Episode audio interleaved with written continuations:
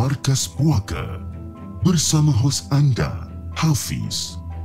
Cerita-cerita yang disiarkan adalah untuk hiburan semata-mata. Jangan biarkan diri anda hanyut ke alam misteri.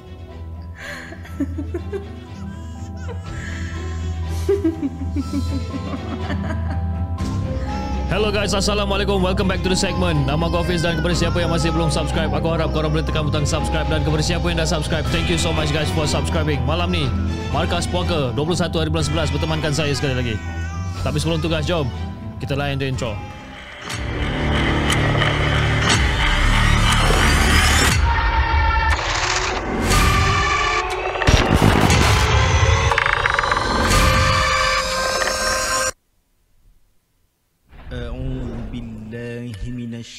الشيطان الرجيم. بسم الله الرحمن الرحيم. لو أنزلنا هذا القرآن على جبل لرأيته خاشعا متصدعا من خشية الله وتلك الأمثال نضربها للناس la'allahum yatafakkarun. Sadaqallahul azim.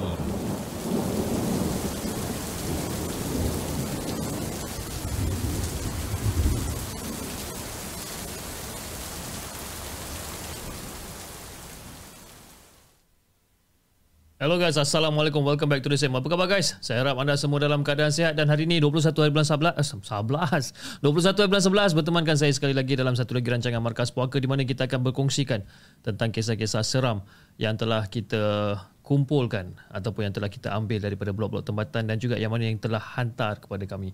Tapi sebelum kita mulakan uh, rancangan kita pada malam ini, saya nak mengambil kesempatan ni untuk mengucapkan uh, salam takziah kepada salah seorang daripada kita punya subscriber Dayang dan juga suami uh, iaitu subscriber Markas Poker di atas pemergian di atas pemergian arwah nenek beliau. Jadi uh, saya mendoakan supaya uh, roh dia dicucur rahmat segalanya dipermudahkan dan insyaallah ditempatkan di kalangan-kalangan orang beriman.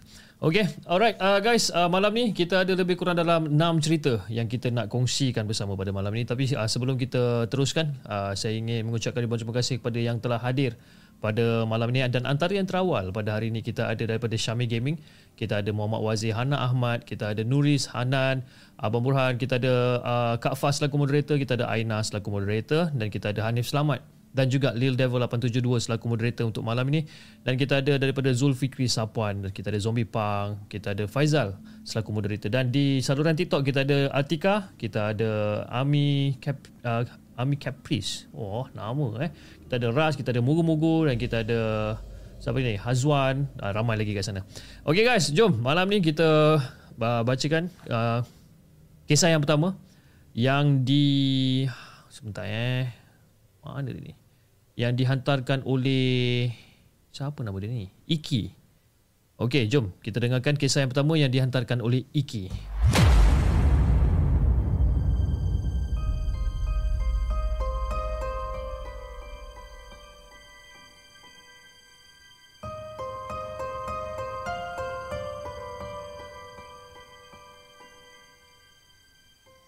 Adakah anda telah bersedia untuk mendengar kisah seram yang akan disampaikan oleh hos anda dalam Markas Puaka. Assalamualaikum kepada Hafiz dan juga kepada semua penonton Markas Puaka. Waalaikumsalam warahmatullahi Uh, terima, kasih, uh, terima kasih kepada Markas Puaka sebab siarkan ceritaku pada 1 November yang lepas dan bagi siapa yang terlepas pergilah dengar kisah pertama tu eh. Okay, sebab kali ni uh, kisah ini uh, dia lain sedikit dan dia aku beri tajuk dia sebagai dia peneman aku. Okey Fiz. Berkenaan dengan Kak Pontianak ni ah. Eh. Sebenarnya antara kisah hidup aku dan dan juga dengan kisah hidup dia. Dan kisah hidup dia lagi sedih kalau korang nak tahulah. Kan? Ingat tak pasal aku cakap yang aku nak pergi berubat tu? Ustaz tu cakap Pontianak tu sebenarnya duduk dekat kawasan hutan yang betul-betul dekat belakang bilik aku sebenarnya. Tapi pada satu hari ni, hutan tu tiba-tiba diteroka oleh uh, peneraju uh, untuk buat kawasan dekat situ. Untuk buat orang kata buat kawasan rumah baru dekat situ. Jadi time tu aku memang orang kata dah tak sedap hati lah.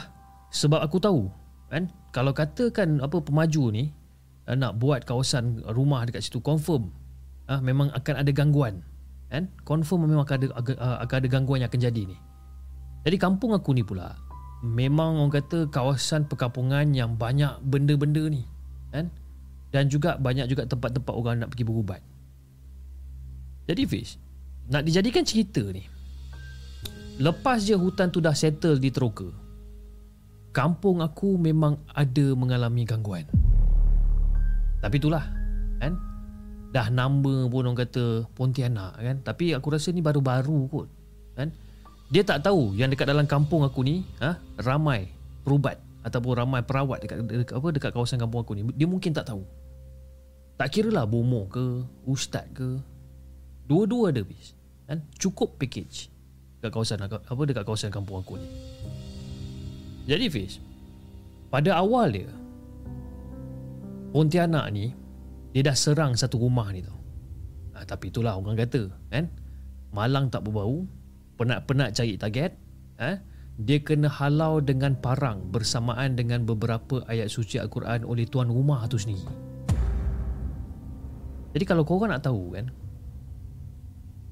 Kalau korang nak tahu Rumah tu kepunyaan seorang ustaz yang mem, me, apa memang buat perubatan tradisional dekat kampung.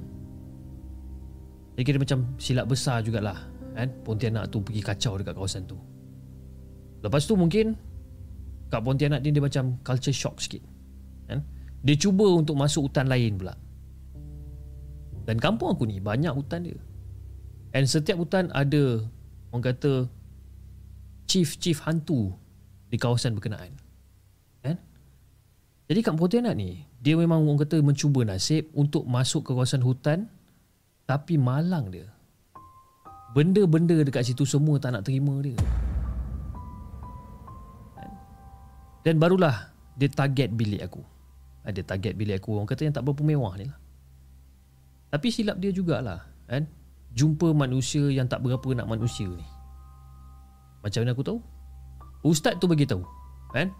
Tak tahulah ustaz tu kelentong aku ke apa ke Tapi sumpah aku cakap habis kan? masa, uh, masa tengah berubat kan? Masa tengah berubat aku duk gelak Aku ketawa Tapi bukan disebabkan aku ni kena rasuk Tapi aku terfikir macam mana Si Pontianak ni nak survive sebenarnya. Dah mati pun still terabut juga.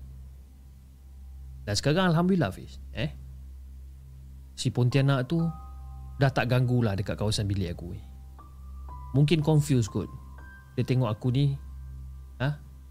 Dia ingatkan aku ni geng dia katnya. Perangai sama setan macam dia. Jadi Rumah aku ni sebenarnya Asal dia ni Tempat tapak kerbau berkubang Dan kemudian dijadikan tapak silat Dan baru dijadikan rumah aku Dan lagi satu rumah aku ni merupakan laluan ataupun jalan untuk para-para jin ataupun para-para hantu untuk lalu kat situ.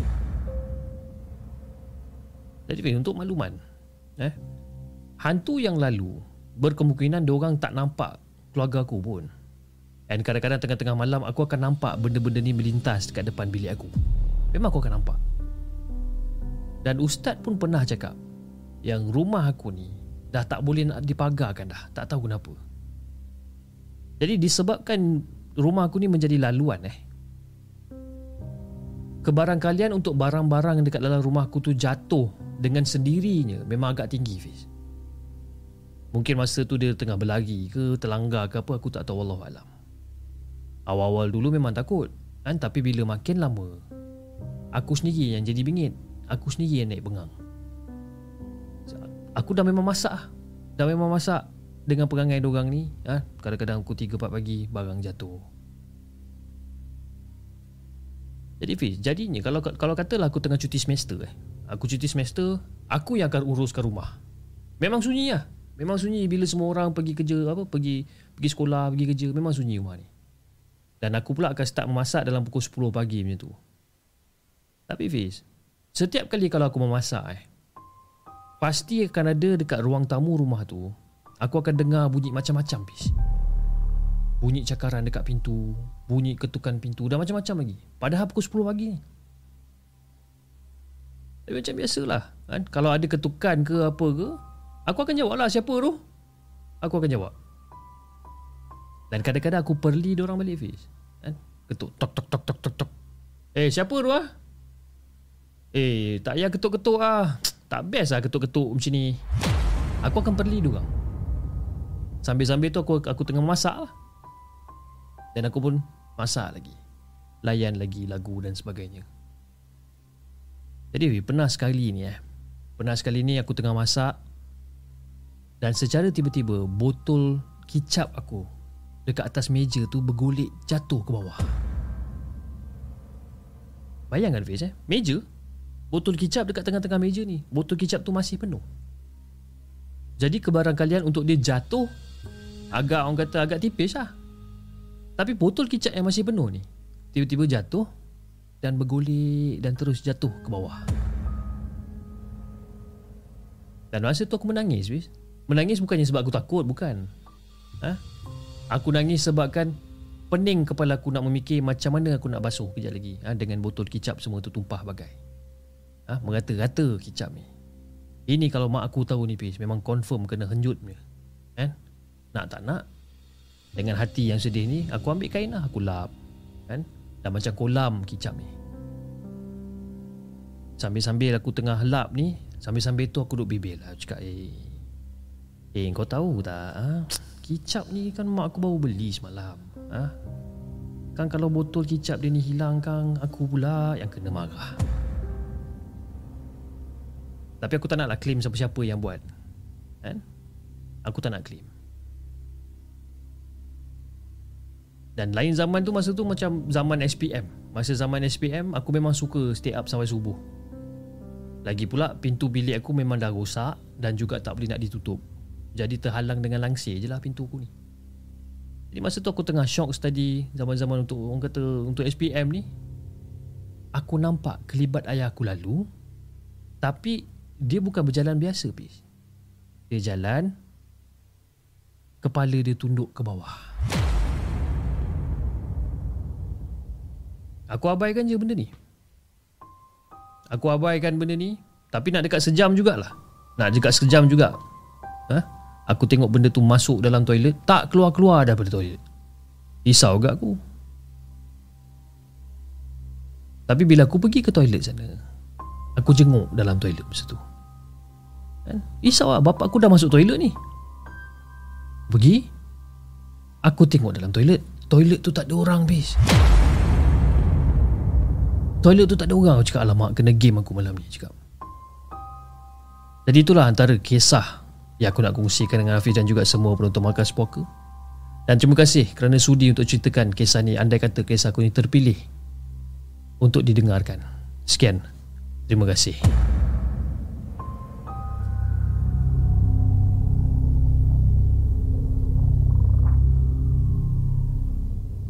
Jangan ke mana-mana. Kami akan kembali selepas ini dengan lebih banyak kisah seram.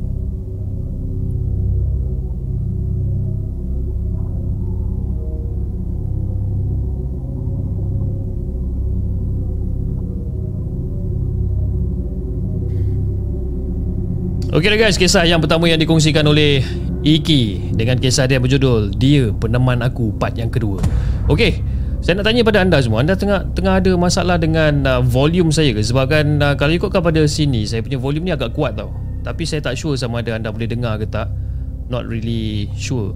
And then uh, Saya tak tahu kenapa Dekat TikTok uh, Saya punya live access kena suspend Dia kata you can go live as a host from 21 hari bulan 11 pada pukul 10.48 minit malam Kan dia kata apa violation dia ada violation dia kata ada copyright and your live access was suspended for violating our integrity and authenticity policy.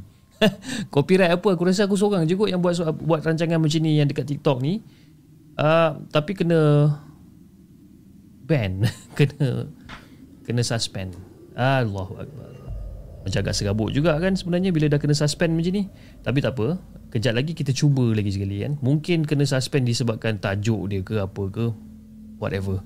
kan tapi tak apa mungkin cerita yang ketiga kejap lagi kita akan cuba untuk on balik okey Uh, ya cerita yang pertama daripada Iki ni uh, macam siapa tadi ya macam Zulfikri Sapuan cakap kisah pertama ni macam agak unik sikit unik disebabkan budak ni dia macam tak takut langsung lah dengan benda-benda macam ni kan siap boleh menganjing lagi benda-benda macam ni dan sebagainya so ya benda ni memang agak agak unik kalau kalau kita fikirkan kembali kan Allah kejap eh saya macam stres pula lah bila benda-benda yang tak tak apa yang tiba-tiba tak boleh pakai dan sebagainya ni jadi, jadi macam stres Okey, kejap eh. Biasalah tu kan. Okey, terima kasih kepada semua yang uh, masih lagi setia menonton ya. Uh, rancangan Markas Puaka pada malam ini. Jom kita teruskan dengan kisah kita yang seterusnya. Okey. Kisah yang seterusnya yang uh, di jangan letak phone number kalau live dekat TikTok. Eh, ya ke? sebabkan saya saya rasa saya saya, saya buat live kat TikTok ni macam boleh dikatakan hari-hari sebenarnya. Hari-hari dan tak pernah ada masalah pun. It's just like today is the first time benda jadi macam ni. Which is I have no idea why. Tapi tak apa, kita akan cuba untuk start kembali. Sebentar guys, bagi, bagi saya dalam seminit dua untuk saya cuba kembali uh, untuk bersiaran di uh, saluran uh, saluran uh, saluran TikTok. Okay. Okey, kejap. Kita tukar nama tajuk dia Jin, Jin Hutan je. Boleh tak? Okay, chat and review. Okey. Kita cuba lagi sekali. Kalau dia kena copyright juga, memang saya akan hantar satu email yang panjang pada TikTok. Okey. Alright guys, jom kita uh, dengarkan kisah kita yang seterusnya. Kisah yang dihantarkan oleh Mayang Sari. Jom kita dengarkan.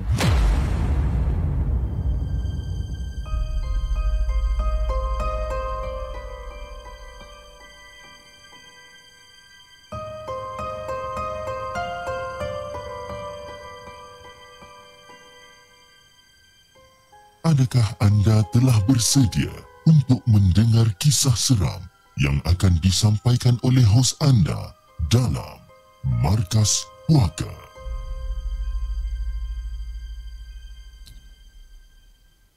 Assalamualaikum kepada Hafiz dan juga kepada semua pendengar Markas Puaka. Waalaikumsalam warahmatullahi Hari ini saya sebenarnya nak menceritakan mengenai pengalaman je. Eh? Tak ada niat untuk mengata orang yang bertudung labuh dan juga berjubah besar kerana saya sendiri memakai pakaian yang sedemikian rupa sebagai pakaian harian saya. Jadi saya nak minta maaf sekali lagi. Jadi Fiz, sebenarnya sewaktu saya bekerja dekat Bandar Melaka ni, saya ada seorang kenalan tau. Eh? Ada seorang kenalan perempuan yang agak alim. Setiap kali solat lima waktu. Kan? Belum habis azan lagi ha, Dia dah ke bilik air ha, Untuk wuduk Dan saya nak namakan dia ni sebagai Mila.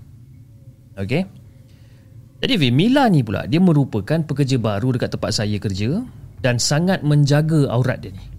Bertudung labu Berjubah besar. Alhamdulillah. Jadi Fiz Seminggu Mila bekerja kat tempat saya ni Baru saya perasan yang Mila ni adalah seorang yang jenis kurang berkawan. Agak memilih orang untuk berkawan sebenarnya. Dan Mila dengan saya, no problem, tak ada masalah. Tapi dia dengan pekerja-pekerja wanita lain, dia agak kurang ukuah dia. Ha? Lebih-lebih lagi pada perempuan-perempuan ataupun pada wanita-wanita lain yang tak tutup aurat ni. Jadi pernah jugalah ajak dia kan macam, eh Mila jom lah, uh, lunch hour ni jom kita pergi makan.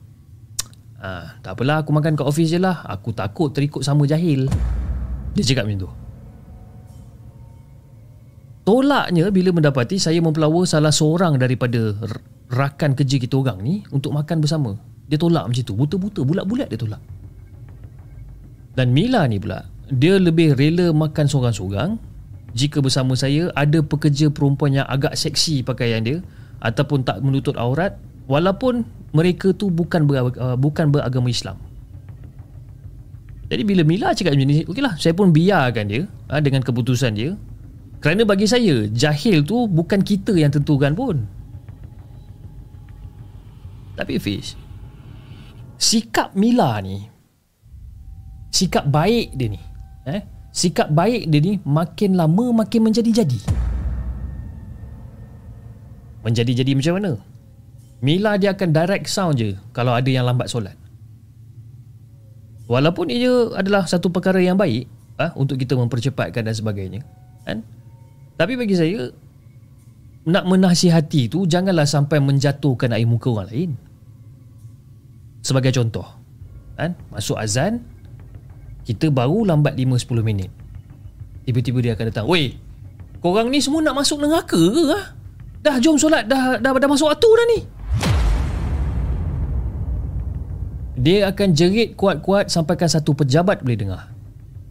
Saya akui, eh, pekerja perempuan uh, pekerja perempuan yang uh, beragama Islam ada yang tak berhijab, eh. Tapi tak bermakna mereka ni tak solat, betul tak? Jadi bila nampak saya bangun, mereka pun akan turut serta bersama saya pergi solat. Lepas tu si Mila ni sound lagi. Apalah nak jadi korang ni ya? Rezeki minta nak cepat tapi solat lambat. Antara dialog-dialog yang pernah saya ingat. Jadi Fiz, satu hari ya, meja salah seorang pekerja perempuan ni ditepuk kuat macam kepak, tepuk kuat macam tu. Terkejutlah saya masa tu. Kan? Sebab kenapa saya duduk sebelah meja tu je. Jadi saya pun pujuk lah hati saya ni kan? Mungkin sikap orang Melaka memang macam ni kan? Kasar dia lain macam Jadi saya pun abaikan je Betul dia macam Kau ni nama je Islam ha? Datang kerja tak tutup aurat Lebih baik kau telanjang bogel je ha? Tak apa kata tak payah solat lah Tuhan takkan terima lah orang-orang macam ni Si Mila ni sound? Perli Mila ni kepada salah seorang pekerja perempuan yang sedang membersihkan makeup dekat tandas untuk berwuduk. Kebetulan masa tu saya dekat situ. Jadi untuk untuk saya pujuk dia ni, kan bukan pujuk Mila lah, untuk pujuk pekerja ni, kan? Ataupun office mate saya ni, saya gosok dia bahu dia pelan-pelan, kan? Gosok istighfar kat belakang dia. Supaya apa? Supaya reda kemarahan dia ni. Kan? Sebab apa Fiz? Saya tak suka ada orang yang bermasam muka dekat dalam pejabat saya ni. Memang saya tak suka. Jadi Fiz, nak dijadikan cerita ada satu hari ni. Kebetulan, saya tengah uzur masa tu. Mila datang dekat meja saya. Dia datang. Hmm, itulah cik. Berkawan sangat dengan orang jahil. Ha, tengok. Dah melekat pekat dah kejahilan tu. Ha? Zohor dah nak habis ni cik. Ha, Masih lagi nak hadap komputer. Kan? Cara Mila sound ni. Tapi walaupun tak kuat kan, Tapi cara si Mila ni bercakap Cukup untuk didengari oleh beberapa pekerja yang berada dekat situ. Saya hanya senyum sambil tunjukkan jari kelingking saya ni. Macam tu. Macam tu. Bagi kita orang dekat situ kalau katalah kita ni uzur ke ada masalah perempuan dan sebagainya kami lebih suka menunjukkan jari kelingking ni sebagai kod lah kod rahsia lah lebih kurang. Malu lah nak cakap kuat-kuat kan? Walaupun semua dah besar dewasa malu juga kita. Jadi Mila ni Fiz dia duduk dekat uh, dia duduk dekat meja dia ni membelakangi saya tau masa tu. Entah kenapa hari tu hijab saya ni mula terbuka bila saya perhatikan betul-betul saya nampak ada satu makhluk hitam uh, ada satu makhluk hitam besar sedang mengusap-ngusap ubun-ubun Mila ni. Dan air liu dia ni menitis-nitis dekat atas tudung si Mila ni. Nampak benda tu dia usap, usap, usap. Jadi masa tu saya mendekati Mila untuk tahu keadaan sebenar kenapa makhluk tu duduk dekat sisi Mila sambil bermain-main dengan ubun-ubun dia ni. Lepas tu saya toleh dekat Mila. Kan? Mungkin kod-kod saya boleh tolong kalau betul lah dia ni benar-benar ada masalah dengan makhluk halus ni. Saya cuba. Pandang dia tu.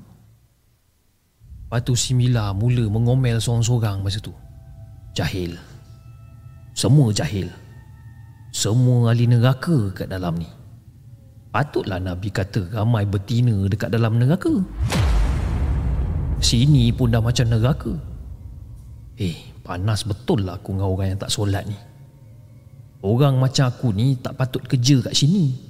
Ha? Esok aku nak hantar surat berhentilah. Jahil, jahil. Saya dengar si Mila ni cakap macam ni.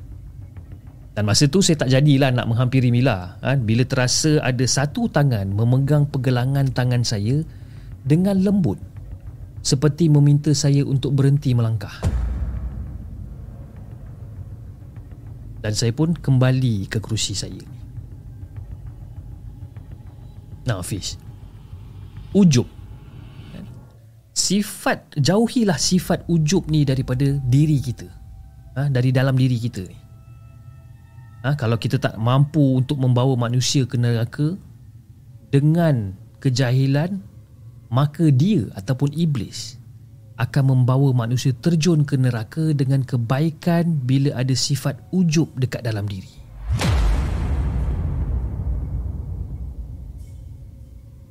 Dan sebenarnya ayat tu dia bagaikan bisikan tau.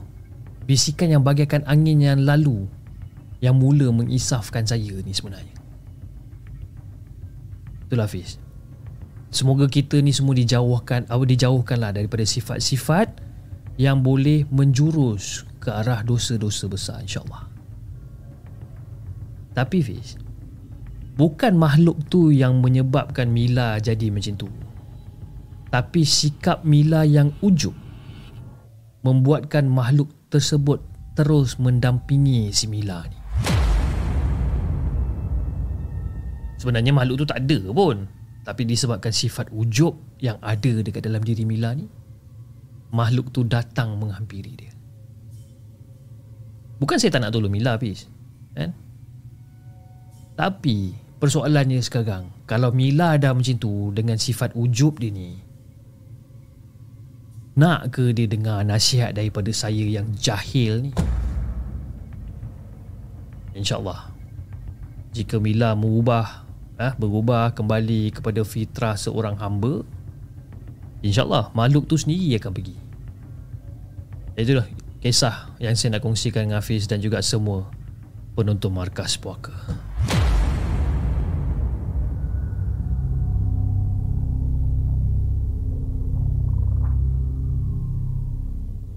Jangan ke mana-mana. Kami akan kembali selepas ini dengan lebih banyak kisah seram. Itu dia guys kisah yang dikongsikan melalui email yang dihantar oleh Kak Mayang Sari dengan kisah dia yang berjudul Jahil. Uh, lain macam eh cerita daripada Mayang Sari Jahil bila bila sebenarnya masa masa saya baca tadi tu bila part yang uh, Mayan Sari kata dia nampak ada makhluk yang tengah usap ubun-ubun si Mila ni sambil dengan Ailio dia yang meleleh kan. Warna hitam kan. Oh itu part ada meremang punya kan? Ada cuak sekejap kan? Terima kasih Mayan Sari di atas satu perkongsian yang sangat menarik dan juga dia punya kata apa nasihat yang yang padu lah kan, nasihat yang padu. Dia kata jauhkan sifat ujub dalam diri kita ni kan? Sifat yang membangga-banggakan di seolah macam kita seorang je yang baik kan? Orang lain semua jahat orang lain semua ahli neraka. Jangan kan? Siapa kita kan untuk menghukum seseorang untuk menentukan seseorang sama ada dia ke syurga ataupun neraka kan? Kita mungkin semayang lima waktu kan? Solat tak tinggal puasa tak tinggal kan? Mungkin-mungkin syurga pun kita tak jumpa kan? Sebab apa? Fitnah kan? Ujub benda-benda macam ni. Ha. kita tak kita tak boleh cakap benda pengakhiran ni kita tak boleh cakap sama ada kita ni ada syurga ke neraka tak boleh kan? Terima kasih Mayan Sari di atas satu perkongsian yang uh, bagi saya agak menarik. Okey jom kita dengarkan kisah yang ketiga yang dihantarkan oleh Tok Mat. Eh bukan Tok Mat sorry. Saya silap baca. Kisah yang ketiga yang dihantarkan oleh Mat eh. Bukan Tok Mat tapi Mat. Jom kita dengarkan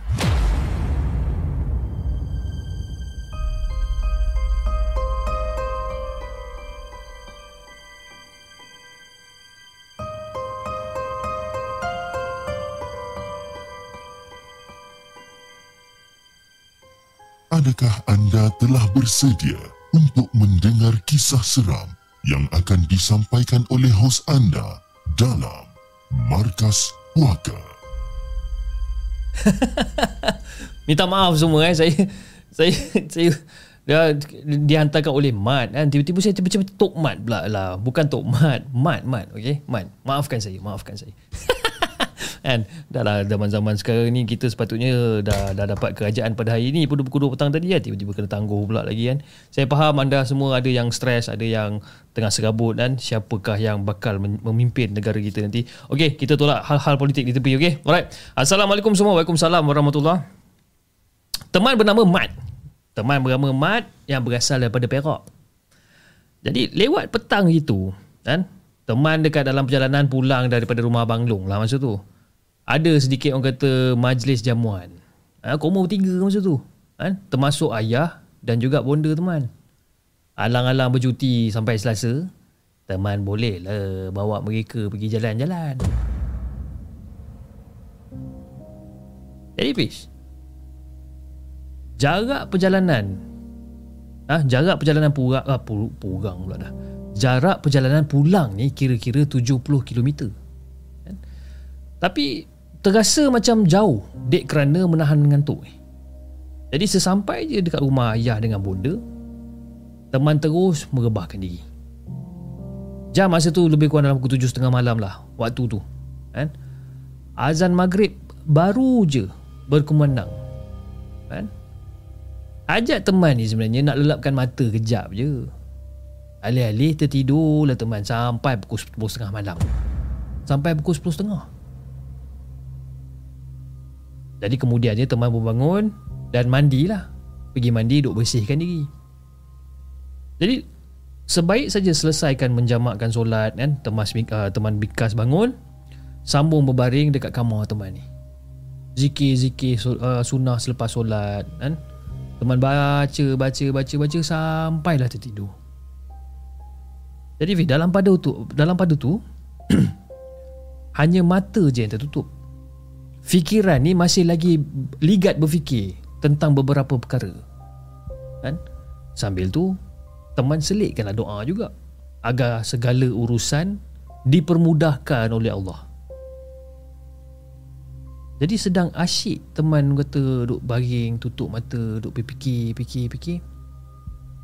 Secara tiba-tiba terasa macam ada sesuatu yang menghampiri teman masa tu rasanya seolah-olah seperti ikut berbaring mengiringi rapat mengiring berbaring rapat mengiring rapat betul-betul di sebelah kiri. Eh, di sebelah kiri masa tu. Dan makin rasa rasa macam benda tu makin lama makin dekat makin lama makin dekat. Dan kali ni dia punya dekat tu rasa macam seolah-olah dia dekat sebelah telinga teman je masa tu jadi tanpa dapat dihalang eh, Kemudian benda tu macam seakan-akan Macam menghembuskan nafas dia. Seakan-akan meniup dekat telinga masa tu.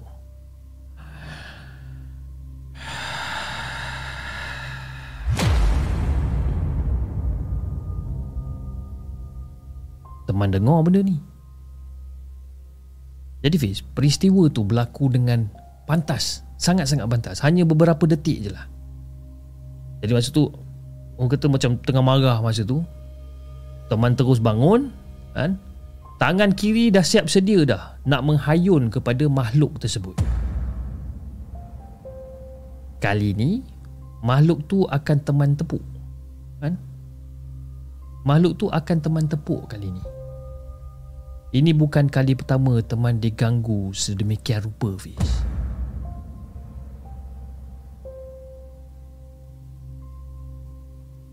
Tapi Kelopak mata ni Seolah-olah macam tak dapat nak dibuka tau Fi Apa lagi nak menghayun ha, Nak menepuk makhluk tersebut? Dan teman ni sebenarnya Bagaikan berperang dengan diri sendiri untuk bangun. Lalu Teman membuka langkah daripada dalam kan? Ayat suci teman baca Kemudian bertakbir, tahmid memohon kekuatan daripada Allah. Kemudian teman membayangkan dekat dalam hati seolah-olah teman meniup ke sebelah kiri teman. Ha, bayangkanlah konon-konon macam tengah tiup lah dekat belah kiri. Dan masa tu macam-macam perkara menerjah masuk ke dalam fikiran teman waktu tu. Adakah ni mimpi ataupun benar-benar ada makhluk yang mengganggu pada waktu tu? Ataupun benda ni adalah sekadar sleep, uh, sleep paralysis seperti kata, uh, kata ahli-ahli perubatan. Kan? Sambil-sambil tu jantung berdegup kencang juga. Namun kali ini rasa marah tu lebih menguasai diri daripada perasaan takut. Dan perlahan-lahan seakan-akan ada satu kekuatan pada waktu tu. Dan tiba-tiba macam kedebuk macam tu. Teman berjaya menepuk setelah lama berperang nak menghayunkan tangan masa tu. Dan lepas pada tu terus teman bangun toleh ke kiri masa tu. Dan bila toleh ke kiri teman masa tu hanya menepuk tilam. Dia berfikir cahaya. Apa hal jadi macam ni kan? Mungkin mainan tidur kot. Entahlah tak tahu. Jadi saya pun bangun dan terus menuju ke ruang tamu masa tu. Dan masa sampai dekat teman uh, Masa sampai dekat ruang tamu masa tu Teman tengok eh Bonda tengah nyenyak tidur masa tu Jadi ayah Masa tu tak ada kat rumah kan? Mungkin tidur dekat Dangau dusun agaknya Duk jaga durian mungkin Jadi hanya teman berdua je lah Dengan mak malam tu Jadi perlahan-lahan eh, Teman buka pintu rumah Menuju ke halaman rumah Dan juga menuju ke satu pohon ni uh, memetik hujung dahan halus pohon bidara. Kecil je, petik. Sebab apa tau? Kalau betul ada makhluk halus yang mengganggu, pasti dia akan tersiksa dengan kehadiran daun bidara ni. Daun bidara yang biasa digunakan semenjak berzaman-zaman. Kan? Dalam merawat gangguan jin dan disertakan dengan bacaan-bacaan rukyah. Jadi Teman letakkan daun bidara tu Yang berduri tu eh Daun bidara yang berduri tu Di sebelah teman Sambil berbaring Teman baca sebahagian ayat Daripada surah Al-Baqarah Tapi malam tu tak dapat tidur lah Kan Eh teman pun buka whatsapp kan? Tulis apa benda yang berlaku Dan juga meluahkan rasa Dekat dalam satu grup Dalam whatsapp ni Jadi tengah tulis, tulis, tulis, tulis. Masa tu member teman nama dia Aceh Berasal daripada Johor budak ni Dia pun reply Eh bro kau ni kena sleep paralysis kot mat kan? Penat sangat hang ni kata. Jadi teman pun balas balik Kata tak pasti Aceh kan? Duduk dekat rumah sewa KL tu Macam Macam-macam penat ada datang Pernah juga tertidur macam tu Tapi tak pernah pula jadi Walaupun sekali kat situ Kalau dekat KL tak pernah jadi Walaupun penat kan? Pernah juga tertidur dalam keadaan macam tu Tapi tak pernah kena ganggu Tapi peristiwa tu masih lagi orang kata menjadi Teka-teki dekat dalam diri kan? Kenapa gangguan ni hanya berlaku kat rumah ni je Jadi teman menambah bicara masa tu Membuka cerita yang terjadi lima, uh, kira, kira-kira lima tahun dulu Masa waktu tu Rumah ni hanya ada ayah, bonda dengan abang. Dia orang bertiga je. Yang lainnya belajar dekat universiti dan ada yang bekerja dekat KL. Jadi Fiz ada satu hari ni ayah dan bonda teman pergi umrah kan? Tiga, uh, tiga minggu kalau tak kalau kalau si ingat teman lah tiga minggu kat sana. Tinggallah abang dan juga teman. Seorang diri kat rumah masa tu. Jadi seminggu sekali teman datang menjenguk lah. Teman, uh, teman datang menjenguk. Sebab kan jarak kampus uh, teman dengan rumah Lebih kurang dalam 45, uh, 45 minit perjalanan lah lebih kurang.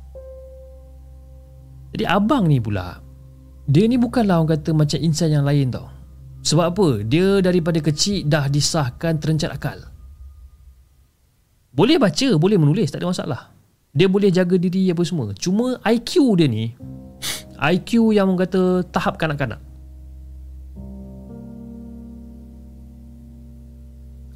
IQ tahap kanak-kanak. Jadi kalau katalah teman datang jenguk dia pada hari minggu kan Tak ada orang kata perasaan pelik lah yang teman perasan.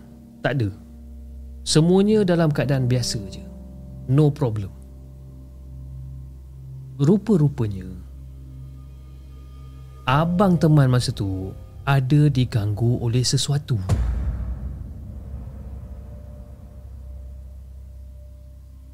Nak bagikan gambaran Fiz eh, dia punya takut tu sehinggakan setiap langsir tingkap ditarik rapat kemudian dikepilkan dengan penyepit. Kemudian bonda cerita lagi, abang teman diganggu. Pada teman mungkin benda tu benda biasa je lah. Dia takut dengan bayang-bayang sendiri sebabkan mungkin tinggal rumah seorang-seorang. Sampailah pada satu pagi tu. Secara tiba-tiba abang teman seakan-akan nampak ada sesuatu yang memanggil-manggil ayah dalam keadaan takut dan juga menggelabah. Dia ternampak sesuatu. Dia panggil abah dalam keadaan kelang kabut, eh? minta ayah lindungi dia ni. Kemudian jari dia ni, jari dekat tangan kanan dia ni mengkerekot kan? Seolah-olah macam gaya mencakar lah macam ni kan? Walaupun begitu Fiz eh, tangannya seperti ditarik-tarik ke dinding. Dan masa tu mungkin kita merasa macam seolah-olah abang ni cuba nak melawan lah mungkin. Dan bila orang nampak keadaan abang macam tu, kan?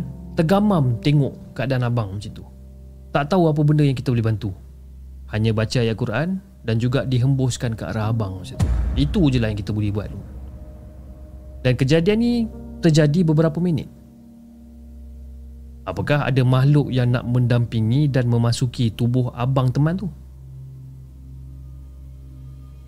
Tapi Fiz, perkara seperti itu pastilah menyakitkan dan juga menyiksa jiwa, betul tak? Dan kejadian tu lebih kerap terjadi beberapa bulan sebelum tu lagi. Cuma apa yang saya lihat, hanya kejadian susulan yang jarang-jarang terjadi. Dan saya memang betul-betul tak tahu kan begitu dahsyatnya gangguan ni terhadap abang teman. Dan ayah pun dah dah dah cuba eh dah cuba untuk mendapatkan pemeriksaan dekat hospital kan. Juga telah berjumpa dengan beberapa spesialis dekat hospital besar Ipoh kan. Tapi tak ada apa masalah kesihatan pun kalau ikutkan pada doktor kan. Rawatan alternatif dengan ayat-ayat rukyah pun dilakukan selepas pada tu. Dan perlahan-lahan Teman rasa bersalah pula Bersalah kenapa? Tak percaya kan abang sebelum tu ha? Dan juga dalam tempoh, uh, dalam tempoh 3 minggu dulu ha? Saya hanya menjenguk abang Sekejap je dekat ujung minggu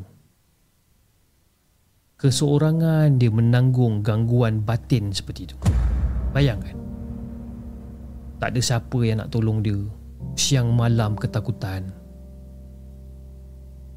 Jadi Fir, berbalik-balik kita pada cerita malam tu lah. Eh? Apa ada, apakah, ap, apakah ada kaitan dia? Mungkinkah ada makhluk yang ingin mengganggu diri aku pula? Itu saya tak tahu. Namun sekarang, aku lebih bersedia dan juga lebih berani. Dan juga pengalaman yang terjadi dalam diri aku ni dengan abang aku ni, mendewasakan aku sebenarnya. Jika lawan aku ni bukan biasa-biasa, aku juga bukan biasa-biasa yang boleh dia permudahkan ataupun yang boleh dia permainkan. Hanya kepada Allah jugalah tempat untuk kita semua berlindung. Sebenarnya Fiz, jika hari ini kita takut, maka ingatlah dekat alam kubur sana lagi dahsyat. Seorang diri dalam gelap gelita bertahun-tahun lamanya ada yang disiksa Ada juga yang diberi nikmat. Bergantung pada amalan masing-masing lah. Kan? Bergantung pada amalan masing-masing. Jadi itulah kisah yang saya ingin kongsikan dengan Hafiz Dan juga semua penonton markas puaka.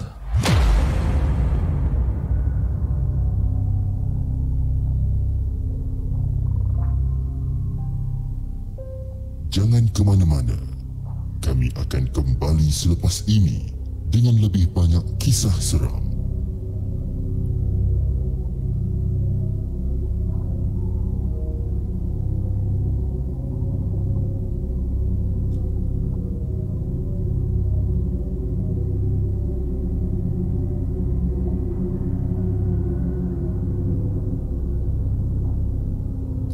Itu dia guys, kisah yang dikongsikan oleh Mat dengan kisah dia yang berjudul Permainan Tidur. Okay guys, sebelum kita teruskan dengan kita punya story pada malam ni kita akan take a break for 2 minutes dan kita akan kembali selepas ini. Jangan ke mana-mana guys.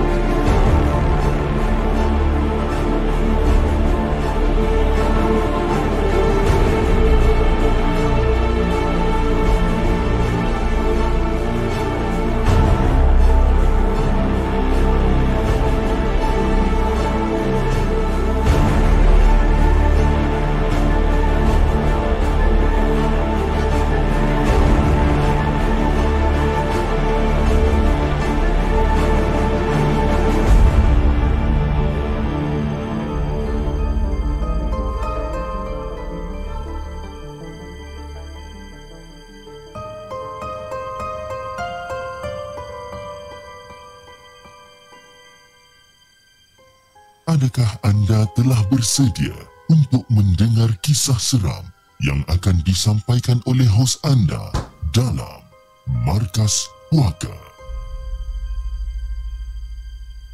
Assalamualaikum semua. Waalaikumsalam warahmatullahi. Apa yang saya nak ceritakan ni adalah satu kisah benar yang berlaku beberapa tahun dulu.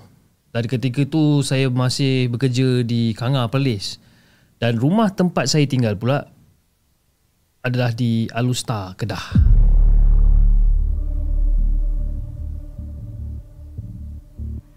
Jadi setiap hari kerja saya ni ulang alik tau. Daripada rumah Alustar ke Kangah sejauh lebih kurang dalam 50 km lah. Pergi balik 100 km. Jadi kadang-kadang saya balik rumah ni macam agak lewat. Kan? Agak lewat sebab bos suka panggil mesyuarat pada waktu-waktu malam. Suka sangat. Tak tahu kenapa. Asal panggil meeting pada waktu malam je confirm lah kita akan balik lambat kan?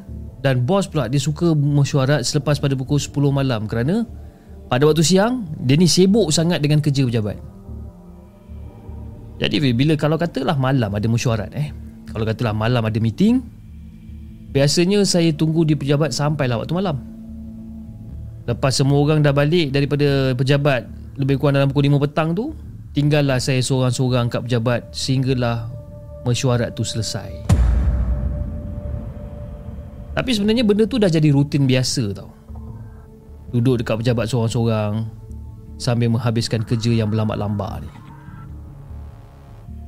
Jadi Fiz Ada pada satu hari ni PA bos bagi tahu yang malam ni bos panggil untuk mesyuarat. Bos panggil untuk mesyuarat.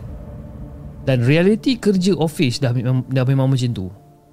Jadi bila bos cakap ada mesyuarat macam ah, apa-apa lah lantak lah. Malas nak fikir.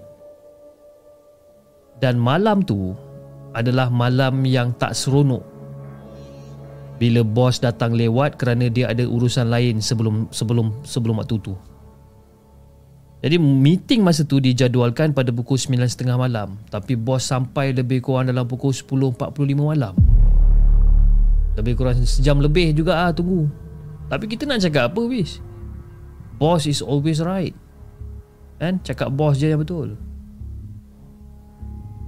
Jadi apa agenda mesyuarat pula memang panjang. Dan mesyuarat cuma tamat pada pukul 12.45 pagi Fiz. Dan lepas habis mesyuarat Bos jemput semua yang hadir pada waktu tu ha, Untuk menikmati supper. Ataupun makan lewat malam lah Supper lebih kurang. Tapi masa tu saya macam dah bingit sangat ha, Saya terus belah kan? Tak teringin nak makan tengah-tengah malam buta ni. Kalau makan Pukul berapa pula nak sampai rumah ha, Dengan bersembang lagi itu ni itu ini kan? Esok pukul 5.30 pagi dah nak kena bangun Nak pergi kerja betul tak ha? Untuk orang-orang kanga tak apalah rumah orang sejengkal je daripada pejabat. Yang saya ni Terpaksa membelah pagi buta sejauh 50 km untuk sampai rumah. Bayangkan. 50 kilo Fiz jauh. Jadi Fiz Macam biasalah eh. Bila dah bawa kereta seorang-seorang ni Saya akan pasang uh, radio agak kuat Sambil-sambil mendengar radio tu Sekali-sekali ikut menyanyi jugalah untuk hiburkan hati ya, dan untuk hilangkan mengantuk masa tu. Dan malam tu tak tahu kenapa Fish. Lepas je saya melepasi pekan sanglang kan? Kereta dekat jalan ni orang kata dah semakin kurang. Dan bila tiba dekat pekan air hitam, saya perhatikan tak ada satu kenderaan pun dekat bahagian depan ataupun belakang. Dan kira-kira lebih kurang dalam 2 km selepas pada pekan air hitam Kereta dipandu melalui sebuah kawasan bendang yang sangat-sangat luas Dan sebenarnya Dekat situlah bermulanya segala-galanya Dia tengah bawa kereta relax kan? Tiba-tiba ah, tengah layan kereta masa tu bawa dengan radio agak kuat apa semua. Ha? dalam kedinginan aircon kereta ni terdengar seperti ada suara yang berbisik daripada sebelah kanan bendang.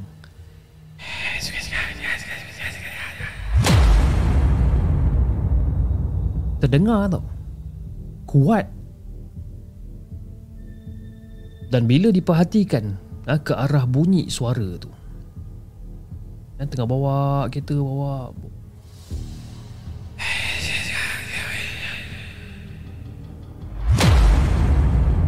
Kita terus toleh ya.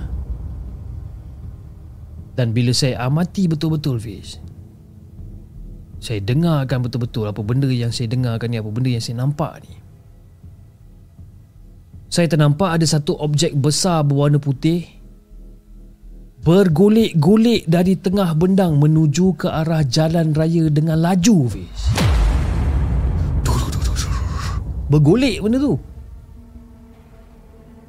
Dan masa benda tu bergolek dengan dengan dengan dengan dengan agak laju masa tu. Ha? menuju ke arah jalan raya. Tiba-tiba benda tu berhenti dekat tengah-tengah jalan Fiz. Nak bagikan gambaran, benda tu menyerupai seperti satu bongkah putih bersinar terang yang agak besar. Dan pilihan saya masa tu adalah sama ada nak langgar objek tersebut ataupun nak elakkan dia.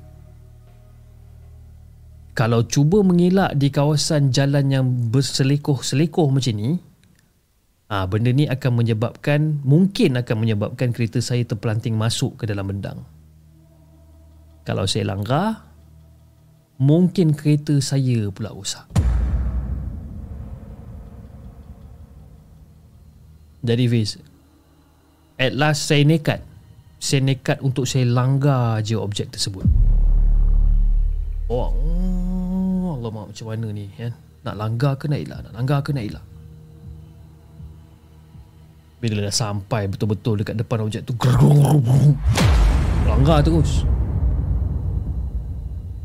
Dan saya terdengar ada satu dentuman yang agak kuat Bila kereta saya melanggar objek putih. Sebab cakap aduh habislah kereta aku. Habislah kereta aku. Dan pada waktu tu Fiz Saya mengucap panjang dan membaca beberapa ayat suci sambil cuba untuk apa untuk memandu kereta tu dalam keadaan yang setenang mungkin. Dan pada waktu tu saya memang tak berani nak tengok belakang. Tak berani nak tengok cermin belakang pun. Takut ternampak sesuatu yang saya belum bersedia untuk tengok.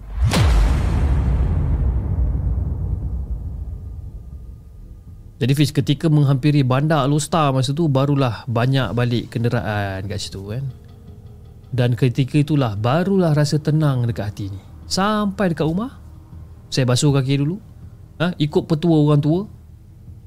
Barulah saya pergi check balik kat kereta saya ni. Punyalah saya belik kereta saya ni eh. Saya belik depan, kiri, kanan saya belik Bawah kereta saya belik Tayar saya belik Semua saya belik Saya tak jumpa sedikit pun Kesan dekat kereta saya. Ni Cala ke Kemik ke Tak jumpa. Jadi saya macam ah, Alhamdulillah Tak ada rosak kereta aku ni Tapi Apa benda yang aku langgar tadi ya Jadi esoknya setiba di pejabat, saya ceritakan uh, perkara tu dekat rakan-rakan pejabat.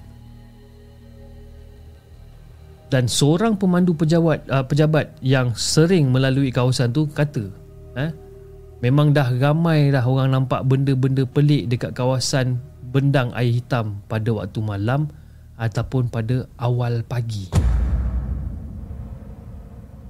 Kadang-kadang benda tu menyerupai pocong ataupun bongkah putih. Kadang-kadang dalam bentuk sekawan binatang liar yang melintasi jalan dalam jumlah yang banyak. Dan kadang-kadang menyerupai pokok yang tiba-tiba tumbang dekat atas jalan raya. Jadi bagi bagi bagi yang tak bernasib baik ni mereka akan elakkan kereta daripada melanggar benda-benda tu dan mengakibatkan kenderaan mereka terhumban dekat dalam bendang.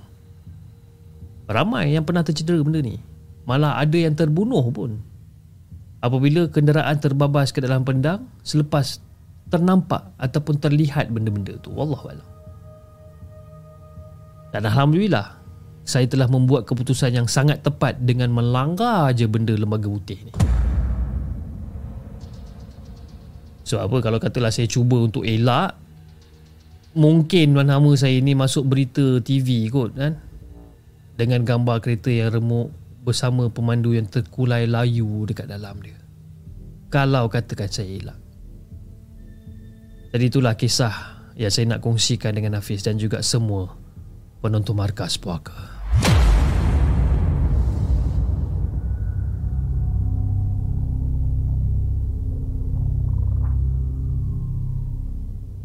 Jangan ke mana-mana. Kami akan kembali selepas ini dengan lebih banyak kisah seram.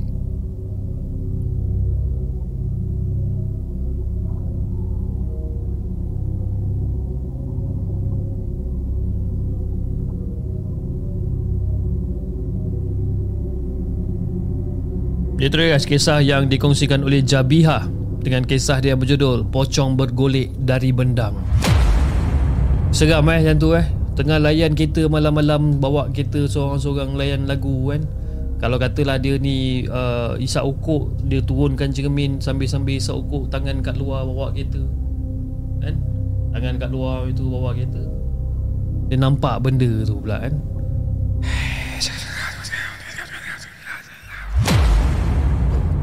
Benda tu dia golek. Golek Dia berhenti tengah-tengah jalan kalau dia berhenti macam tu tak apa. Dia berhenti tengah-tengah jalan sap, Dia naik macam tu. Ha, Meninggal Okey. Jom kita bacakan kisah kita yang seterusnya Yang dihantarkan oleh Aku. Nama dia. Nama nickname dia aku Bukan aku eh. Bukan saya yang hantar. Aku yang hantar. Bukan aku Aku saya bukan Aku yang hantar. Okey. Dia bagi nickname dia sebagai Aku. Jom kita dengarkan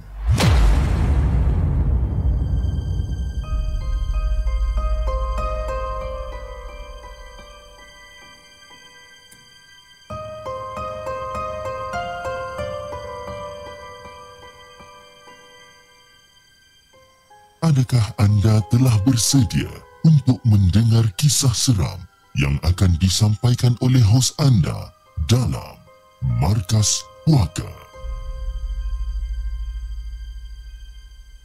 Assalamualaikum kepada Hafiz dan juga kepada semua penonton Markas Puaka. Waalaikumsalam warahmatullahi Aku ada sedikit pengalaman yang mana harap semua orang boleh ambil iktibar dan tak jadi macam aku.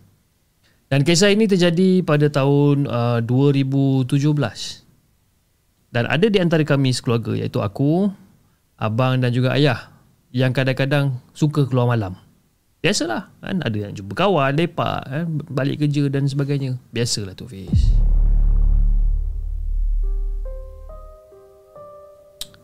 Jadi Fiz, satu hari ni mak beritahu aku yang dia nampak kertas putih keratan A4 tengah terbang dalam rumah pada waktu pagi.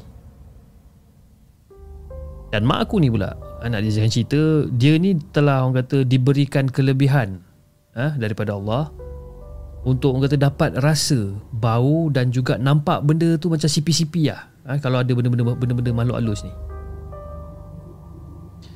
Jadi dia dapat kelebihan ni selepas kali pertama pitam bila dapat tahu yang abang aku accident, uh, abang aku accident. Bangun dan hidup macam biasa. Okey. Daripada pitam tu dia bangun dan hidup macam biasa. Tapi lama-lama dia macam dapat detect benda-benda macam ni. Dan masa mak aku bagi tahu aku tentang kertas terbang kat dalam rumah aku tu, aku macam buat biasa je lah macam yalah macam buat tak ada apa-apa lah. Kan? Ambil indah tak indah je lah apa benda yang mak aku cakap ni. Lepas tu dia beritahu lagi sekali. Cakap. Bang. Ha, dia panggil aku abang lah. Eh? Abang. Kadang-kadang kan. Mak macam ada bau. Bau bunga orkid lah. Bau bunga orkid hutan dekat belakang rumah.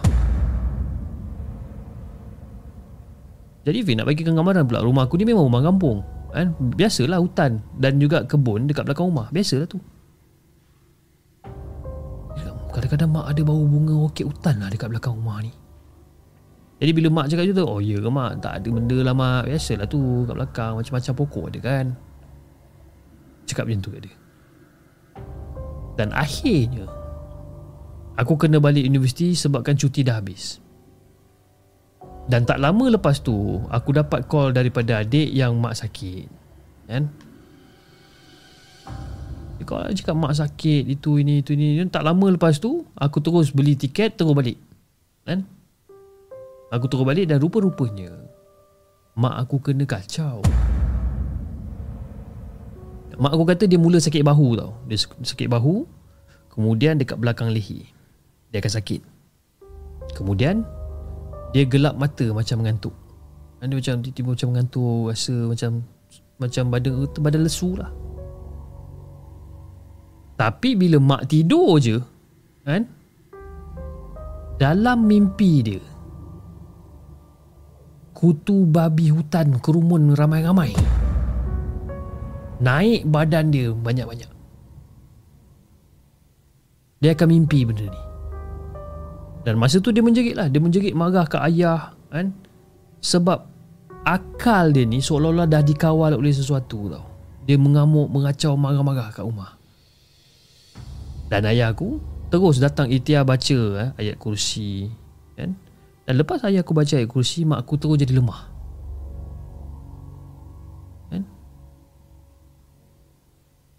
Dan bila Mak aku jadi lemah tu Dalam keadaan dia tengah lemah tu Fiz benda tu keluar daripada badan mak dengan tangisan yang mendayu-dayu keluar daripada rumah.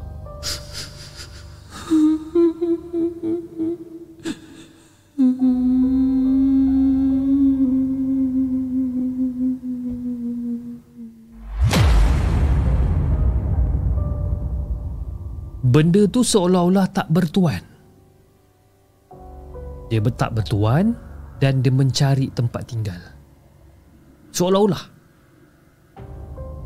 Jadi atas nasihat Ustaz Fiz eh, kita orang pun ikhtiar pagar rumah dengan garam, ladi hitam, selawat dan juga azan. Dan kita bertawakal mengharapkan pertolongan daripada Yang Maha Esa. Satu malam ni Ada satu malam tu aku saja-sajalah Terdetik hati nak pergi duduk Dekat jalan Dekat depan rumah aku ni. Ya, ya biasalah. Bila duduk kat situ Kawasan hutan tu macam semak sikit lah Saja Lepak nak ambil angin. Dan secara tiba-tiba Abang aku panggil aku Balik cepat-cepat. Katanya nak keluar pergi beli barang. Kan? Jadi okey lah Dia dah panggil cepat-cepat nak keluar beli barang Okey lah kita orang pun masuklah kereta. Masuk kereta terus keluar Kan? Tapi aku pelik. Kenapa dia tak start enjin kereta pun? Kan? Tengah-tengah aku lepak kat luar Tiba-tiba Jo Jo Jo Jo. Ah, apa dia? Eh jom jom jom jom. Aku nak pergi beli barang. Ah, Jom follow aku jap. Ah yalah yalah yalah. Aku ketik rokok aku keluar. Aku pun terus Masuk kereta. Ya keremuk Tutup pintu kereta Duduk dalam kereta. Lepas tu tengok abah aku. Weh Kau kata kau tak boleh pergi beli barang. Kenapa kau tak start enjin kereta lagi ni Weh Weh Apa? Ni aku nak cakap ni. Kau nak cakap apa? Cakap je lah Start je lah enjin kereta. Kau kata nak beli-beli barang. Panas lah duduk dalam kereta. Faham tak? Tu. Tu tu apa? Tu tu apa? Tu. Aku nampak ada lembaga putih rambut panjang dekat dalam semak. Benda tu betul-betul berdiri kat depan tu tadi. Betul-betul berdiri depan kau. Kau tak perasan ke weh? Terus terang aku cakap Pis memang aku tak perasan. Dan bila abang aku tunjuk dengan mulut dia ke arah depan masa tu.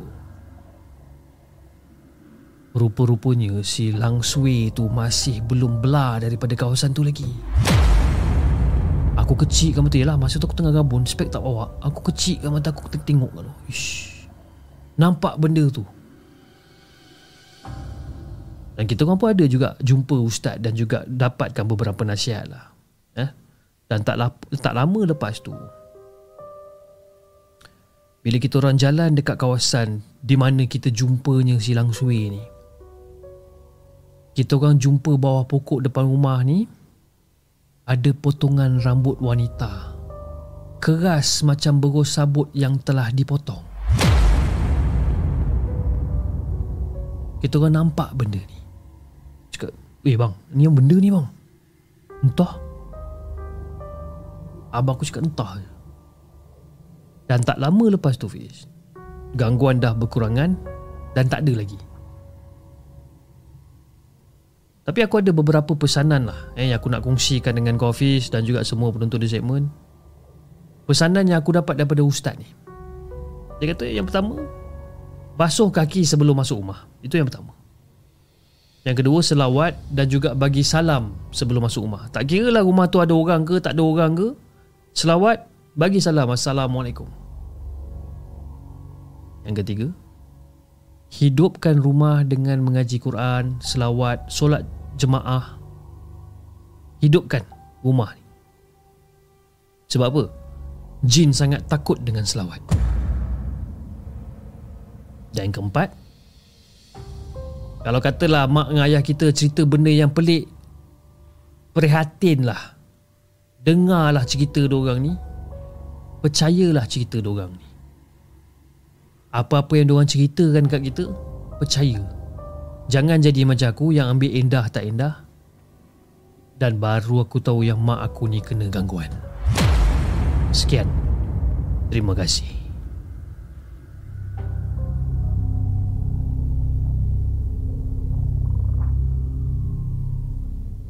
Jangan ke mana-mana.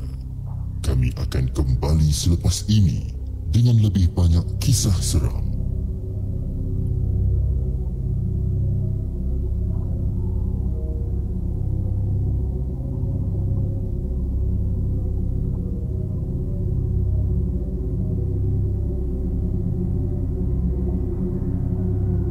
Itu dia guys kisah yang dikongsikan oleh aku eh, Kisah dia yang berjudul Jin Hutan Tidak Bertuan. Ha, Macam eh? Okay Anyway uh, Cerita dia menarik dan saya sangat suka, uh, saya sangat suka dengan dia punya cara penceritaan dia. Lagi-lagi bila dia cerita tentang abang dia yang abang dia nampak benda putih yang berada dekat depan bahagian depan tempat dia tengah melepak isap okok tu abang nampak benda tu dekat depan dia sebenarnya. Sebab itu abang dia panggil. Abang dia panggil konon-konon nak pergi beli barang. Rupa-rupanya bukan. Ha? cuma dia nak tunjuk pada adik dia ni yang benda tu sebenarnya masih berada dekat dalam semak-semak kat situ. Oh. Kan? Nasib baik suka kan? Aku dah dah terhampir nak cakap cuka dah tadi. Malam ni saya punya saya punya sasul macam agak teruk sikit. Saya pun tak tahu kenapa. Mungkin sebabkan saya sakit tekak. Mungkin ataupun mungkin saya tak boleh nak ber, apa tak boleh nak apa tak boleh nak berikan tumpuan yang yang apa melebihi 100%. Disebabkan tu batuk dan sebagainya. Jadi maafkanlah eh, kalau saya tersasul agak teruk malam ni kan. Biasalah tu kan. Saya hanya insan biasa. Okey. Okey, sebelum kita bacakan kisah kita yang terakhir pada malam ini, saya ingin mengucapkan ribuan terima kasih kepada semua yang telah uh, hadir dalam rancangan Markas Puaka untuk malam ini dan juga kepada semua yang telah uh, menyumbang melalui uh, super sticker dan super chat pada malam ini. Antaranya adalah daripada Akashah Nick sebanyak sebanyak uh, sumbangan sebanyak dua kali. Terima kasih Akashah Nick di atas sumbangan super sticker dan super chat. Dia kata, kejap kata, eh.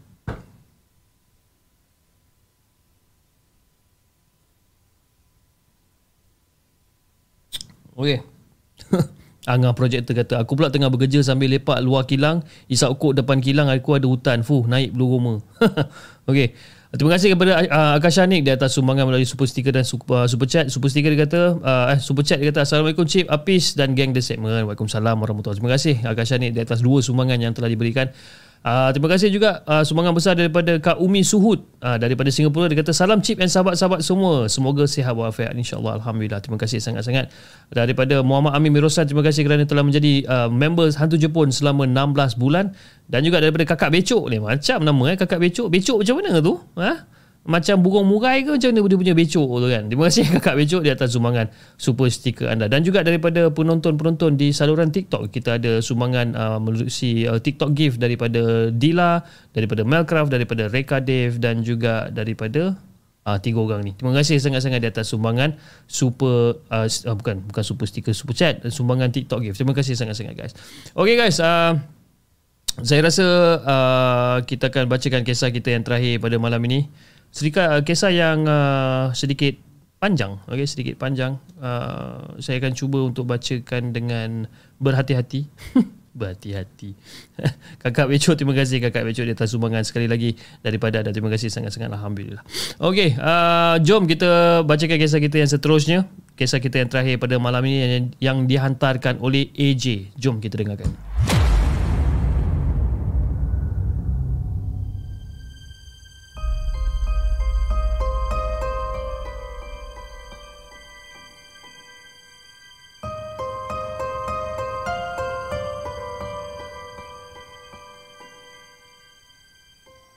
Adakah anda telah bersedia untuk mendengar kisah seram yang akan disampaikan oleh hos anda dalam Markas Puaka? Salam sejahtera kepada Hafiz dan juga kepada semua penonton Markas Puaka. Salam sejahtera. Aku nak share satu cerita pasal rumah makcik aku yang terletaknya di Perak. Makcik aku ni dia ada anak lelaki iaitu sepupu aku lah ha? yang boleh nampak benda-benda pelik, benda-benda aneh ni. Dia memang boleh nampak. Jadi dari kecil lagi sepupu aku ni boleh nampak hantu ha? ataupun jin masa tinggal kat rumah tu. Sampai sekarang dia still nampak tapi tak tahu lah sama ada boleh nampak macam dulu ke tak tapi selalu tapi aku rasa tak selalulah dia boleh nampak. Jadi Fiz, rumah makcik aku ni pula bekas peninggalan bekas peninggalan, uh, peninggalan masa zaman British yang menduduki Taiping dulu. Jadi tahu je lah. Eh? Rumah banglo zaman British dulu. Uh, bawah batu, atas kayu. Jadi ada tiang-tiang besar dan dekat belakang rumah makcik aku ni ada pokok ketapang. Tinggi yang dah uh, orang kata tinggi pokok dia ni dahan dia tu dah orang kata mencecah bumbung rumah. Pokok ketapang. Tapi bila kita nak bayangkan suasana dekat situ macam suasana sekeliling tu macam macam redup lah suram macam kan. Sekarang ni rumah tu dah jadi ofis tentera ha, dan makcik aku dah berpindah dekat tempat lain. Jadi kalau ada sesiapa penonton dekat sini yang berasalnya daripada Taiping, mesti tahu rumah banglo lama sebelah asrama Camp Askar Taiping tu. Mesti korang tahu. Kalau duduk dekat area rumah ni, bila azan maghrib atau azan subuh je Mesti dengar bunyi anjing menyalak sayup-sayup je dekat sekitar rumah tu. Tapi bila kita keluar kita tengok kita jenguk Yang peliknya tak ada pun kelibat anjing kat situ. Tak ada pun. Memang seram bis. Setiap cuti sekolah hujung tahun je Aku dengan family aku datang rumah diorang bermalam dan so sepupu aku ni mulalah buka cerita. Sepupu aku ni buka cerita Dari kecil dia dah boleh nampak benda-benda ni. Ha? Berkawan dengan jin. Dia siap makan, minum Bermain sekali dengan jin tu. Tapi yang bestnya Cuma dia je yang nampak. Orang lain tak nampak. Jadi pernah kita orang suruh dia lakarkan gambaran jin tu macam mana? Dan dia lakar lah Dia lukis kan bila kita tengok rupa macam cerita Casper pun ada kartun dalam cerita Casper ha, hantu lebih kurang macam tu lah. Jadi bila makcik aku dapat tahu pasal hal-hal macam ni pada mulanya takut jugalah tengok anak apa keadaan anak dia macam ni kan. Tapi dah memang kata dah lama-lama tu makin makin biasa lah jadi Fiz ada sekali tu. Makcik aku dengar sepupu aku ni berborak dengan seseorang dekat buayan dekat depan rumah dia jadi bila aku dengar Bila makcik aku dengar je Anak dia berborak dengan seseorang Makcik aku pun keluar lah pergi tengok. Bila dia keluar Muka makcik aku berkerut je Eh. Dia nampak yang Anak dia seorang je kat situ. Tak ada cerita banyak Terus makcik aku tarik dia masuk dalam rumah. Dan masa tu eh, Masa sepupu aku nak mandi pula Dia kata dia nampak ada tangan berbulu Dekat celah tingkap bilik mandi Sambil-sambil tengah melambai dekat dia Bila dia cuba untuk pandang betul-betul Benda tu tak ada Jadi pernah sekali ya terjadi dekat family aku ha? Masa tu aku dengan family Datang tidur kat rumah dia Pakcik aku ha? Uh, family pakcik aku yang lain pun Datang bermalam uh, bermalam kat situ juga kan? Jadi Petang tu hujan renyai-renyai jadi kita orang dengan sepupu yang lain pun tak boleh nak kata nak keluar bermain kat luar ke apa tak boleh. Kan? Jadi kesudahannya kita orang main nyuruk-nyuruk dekat tingkat atas rumah dia. Ha? Siap main baling-baling bantal dia. Ha? Dan yang bestnya, kita orang main baling-baling satu teddy bear ni sampai tercabut lah mata sebelah dia. Tercabut mata dia. Kan? Alih-alih tengok teddy bear tu macam dalam keadaan ngeri pula. Macam takut pula tengok teddy bear tu kan dengan mata dah, dah tercabut dan sebagainya. Lepas tu Pada masa dekat maghrib Ada seekor kelawar hitam masuk dalam rumah dia. Jadi kita orang pun cubalah ni. Cuba untuk halau kelawar tu keluar. Tapi entah macam mana Sepupu aku ni Boleh tersilap pukul kelawar tu Dengan penyapu sampai mati. Dan malam tu Kita orang semua tidur berhimpit-himpit Dekat tingkat atas. Masing-masing dah takut Sebabkan teringat kerawa yang mati tu takut dia datang kacau kita orang. Kan? Jadi Fiz, masa tengah-tengah malam tu, sepupu aku ni terjaga tau. Dia terjaga daripada tidur dia. Jadi dalam ramai-ramai tidur tu, eh, tengah ramai-ramai tidur sepupu-sepupu semua tengah tidur bersama ni, dia tidur dekat tepi sekali. Dan masa tu dah, dah gelap lah. Dan masa tu dia kata dia terasa macam ada orang mendengus kat dia.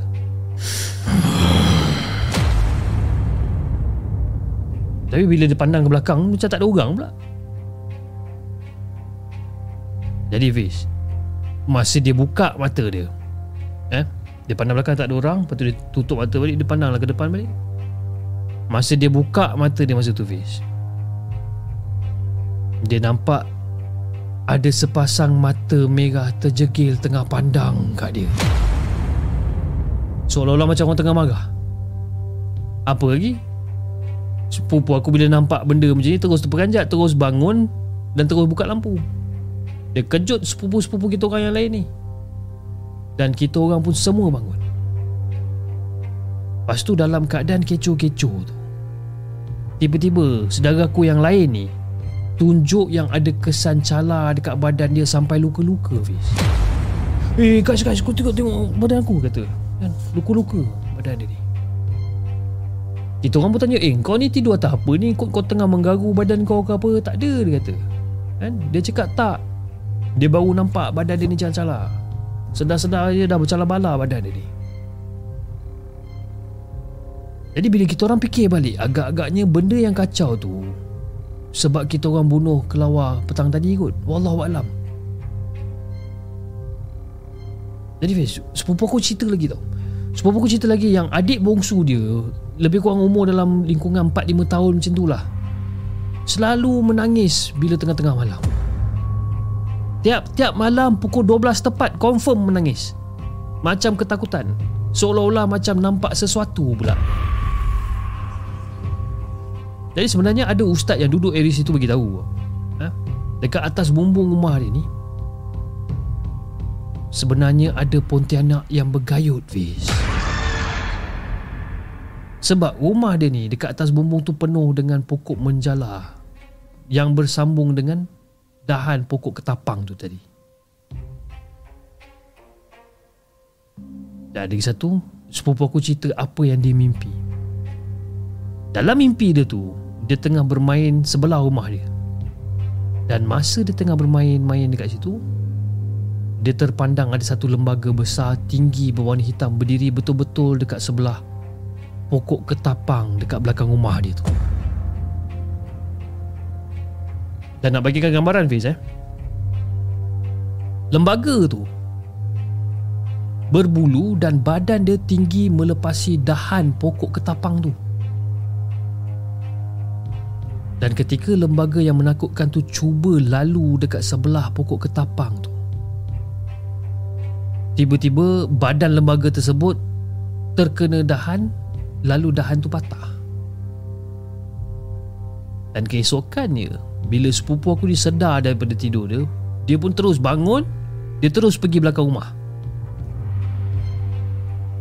Sebab apa? Dia masih ingat lagi mimpi yang benda tu langgar dahan pokok ketapang tu patah dan jatuh. Bila dia bangun daripada tidur, dia terus lari belakang rumah Memang betul-betul dia nampak dahan pokok ketapang yang patah sama macam dekat dalam mimpi dia. Jadi bila sepupu aku tengok macam, eh apa benda ni? Dan malam kedua pula, masa sepupu aku ni tengah sedap tidur dekat bilik dia. Tiba-tiba dia terjaga dalam keadaan mamai. Ha, dia terjaga dalam keadaan macam, aduh. Ha, dia pandang ke depan, dia nampak ada dua orang datang dekat katil dia Fiz. Seorang lelaki dan juga seorang perempuan berpakaian seperti pembesar zaman Kesultanan Melayu dulu-dulu. Dia datang ke arah sepupu aku yang tengah mamai ni dan lelaki tu bagi tahu yang dia minta maaf. Dia minta maaf dekat sepupu aku sebab semalam ada penghulu ataupun orang-orang dia yang lalu belakang rumah tu dan dengan tak sengaja terpatahkan dahan pokok ketapang tu. Dan beberapa ketika kemudian sepupu aku terjaga dan dia terbau wangi seluruh bilik dia ni. Wangi tu. Jadi pada keesokan hari itu sepupu aku ceritalah dekat mak dia apa benda yang terjadi sebenarnya malam tadi kan. Apa benda yang dia mimpi malam tadi dengan malam kemarin dia mimpi Dia beritahu. Jadi bila Mak dia dengar Cerita daripada anak dia ni Ataupun daripada sepupu aku ni Mak dia jawab simple je bis Hmm. Biasalah tu. Mungkin ada Mungkin ada lah tu Hah? Orang-orang ataupun orang bunian yang tinggal dekat belakang rumah kita ni Dah lah Dia tak kacau eh, dia tak kacau. Dia pun dah minta maaf kan. Sudahlah. Tapi mungkinlah kan ada kot perkampungan bunian dekat belakang rumah ni. Wallahu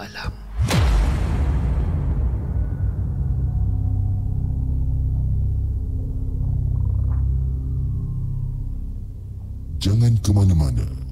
Kami akan kembali selepas ini dengan lebih banyak kisah seram.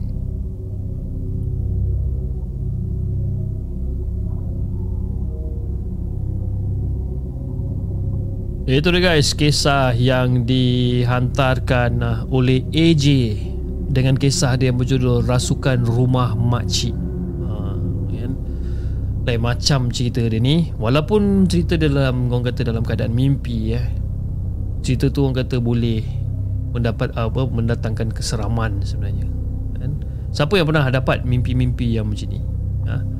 mimpi ataupun yang pernah terkenanya apa gangguan-gangguan di mana anda ataupun adik anda bercakap seorang-seorang bermain seorang-seorang tergelak ketawa seorang-seorang kan benda yang menakutkan saya ataupun benda yang bagi saya agak goosebumps dekat dekat dalam penceritaan ni adalah uh, masa dia kata sepupu aku nak mandi and dia pula ada nampak ada tangan berbulu dekat celah tingkap bilik mandi masa tu. Tengah mandi Tiba-tiba nampak ada Tangan berbulu yang keluar daripada tingkap kan? Ha, Itu cuak. Dan uh, Isteri saya pernah menceritakan tentang Kisah yang lebih kurang macam ni Ternampak jari keluar daripada tingkap. Tapi Mungkin lah Mungkin one fine day Saya tak tahu bila Saya cuba untuk cari waktu kita bawakan dia ke set. Cik ke set? Padahal dalam bilik je pun kan? Beria cakap dia ke set. Berbawa dia ke set Untuk menceritakan tentang pengalaman beliau semasa dia tinggal di Perlis sewaktu umur dia dalam 5-6 tahun kot. Dan disebabkan hal itulah sampai sekarang dia takut dengan benda-benda macam ni. Ya, dia fobia lah, fobia dengan makhluk-makhluk halus dan sebagainya. Dia tak boleh tengok cerita hantu seorang-seorang, tinggal dalam bilik seorang-seorang dengar cerita hantu, dia tak, tak, tak boleh. Itulah salah satu sebabnya juga yang dia tak menonton rancangan Markas Puaka at some certain point of time. Okay. Anyway, uh, saya rasa itu saja untuk malam ini guys. Tapi sebelum kita mengakhiri kita punya rancangan pada malam ini, saya ingin mengucapkan ribuan terima kasih kepada semua yang dah hadir pada malam ini. Tak kira di mana saja anda berada. Malaysia, Indonesia, Singapore, Brunei, Australia. Ya, terima kasih sangat-sangat di atas so kata sokongan padu yang anda telah berikan kepada rancangan uh, the segment okey kepada rakyat-rakyat Malaysia ah yang yang yang mengundi seperti saya yang mengundi seperti saya uh, saya faham perasaan masing-masing. Masih lagi di tengah huru-hara ah masih lagi menunggu dengan sabar. Uh, apa bilakah apa kerajaan akan ditubuhkan siapa yang akan mentadbir negara dan sebagainya. Uh, siapakah yang akan orang kata menjadi the next uh, perdana menteri dan sebagainya. Uh, kita kena bersabar sikit uh, uh, kurang lebih dalam lagi 12 jam lagi kita akan dapat tahu jawapan dia insyaallah tapi itulah bagi saya kita mungkin ada uh, uh, pendapat yang berlainan dari sudut politik ya daripada sudut sudut politik kita kita uh, ada pelbagai pendapat yang mungkin bercanggah dengan apa yang kita percayakan satu je nasihat saya Okay. Tak kira lah anda ni sokong siapa. PN ke, BN ke, PH, whoever. I don't care. Okay. Yang paling penting adalah siraturahim kita yang kita kena jaga. Okay. Kata-kata kita, kita jaga. Ha, jangan kita melukakan hati orang. Jangan kita menyakiti hati orang. Pendapat kita akan berbeza. Kan? Mungkin kita tak setuju, mungkin kita setuju. Tapi That's it. Jangan lebih-lebih daripada itu. Jangan sampai nak memutuskan silaturahim, sampai nak bergaduh sana sini jangan. Because for me tak berbaloi. It's not worth it. Okay?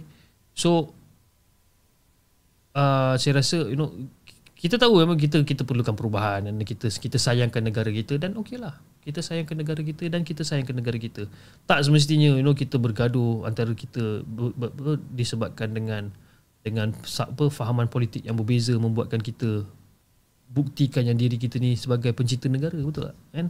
Jadi for me dah kalau you you nak sokong siapa you sokong you punya hal. I nak sokong siapa I punya hal. Kan? Kita nak kita nak debate okay if you guys nak debate a healthy debate fine. No issues. Kan? Nak healthy debate tak ada masalah. Okay? Tapi jangan debate sampai tiba-tiba memasukkan unsur-unsur perkauman unsur-unsur religious unsur-unsur yang orang kata tak masuk akal ni. Kan? Janganlah.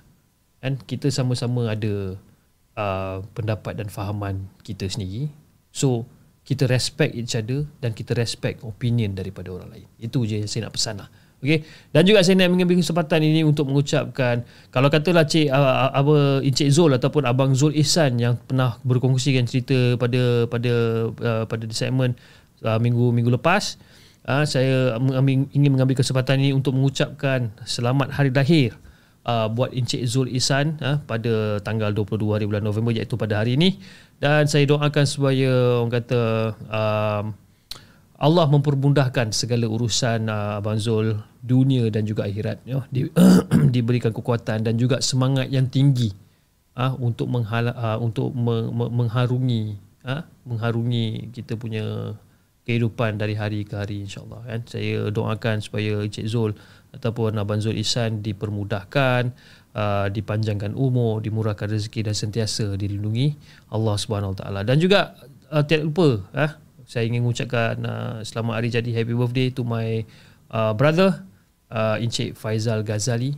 Okay, Encik Faizal Ghazali uh, kerana hari ini adalah hari uh, jadi anda Happy birthday to you Mr. Faizal Ghazali.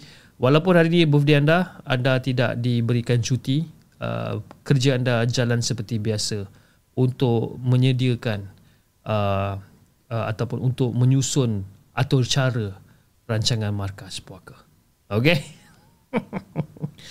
saya rasa, saya rasa itu saja guys. Saya pun tak tahu kenapa Dengan saya punya live TikTok sekarang ni Dia access kena suspend apa semua. Saya rasa ada orang Saya rasa ada orang apa ada orang ni lah ada orang report lah. I have no idea. Okay? But saya akan hantar satu email kepada mereka dan saya nak tahu apa masalah dorang ni sebenarnya. Okay saya rasa itu saja guys untuk malam ini. Okay? Dan um, insyaAllah kita akan berjumpa lagi pada hari esok jam 10.30 malam.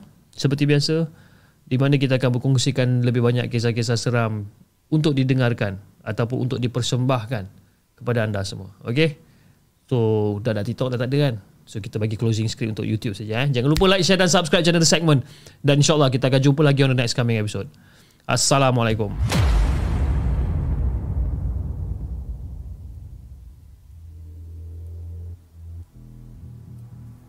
Terima kasih kepada anda kerana sudi bersama kami dalam segmen Markas Puaka, sebuah podcast kisah-kisah seram yang dikongsi dalam channel The Segment. Sehingga kita berjumpa lagi.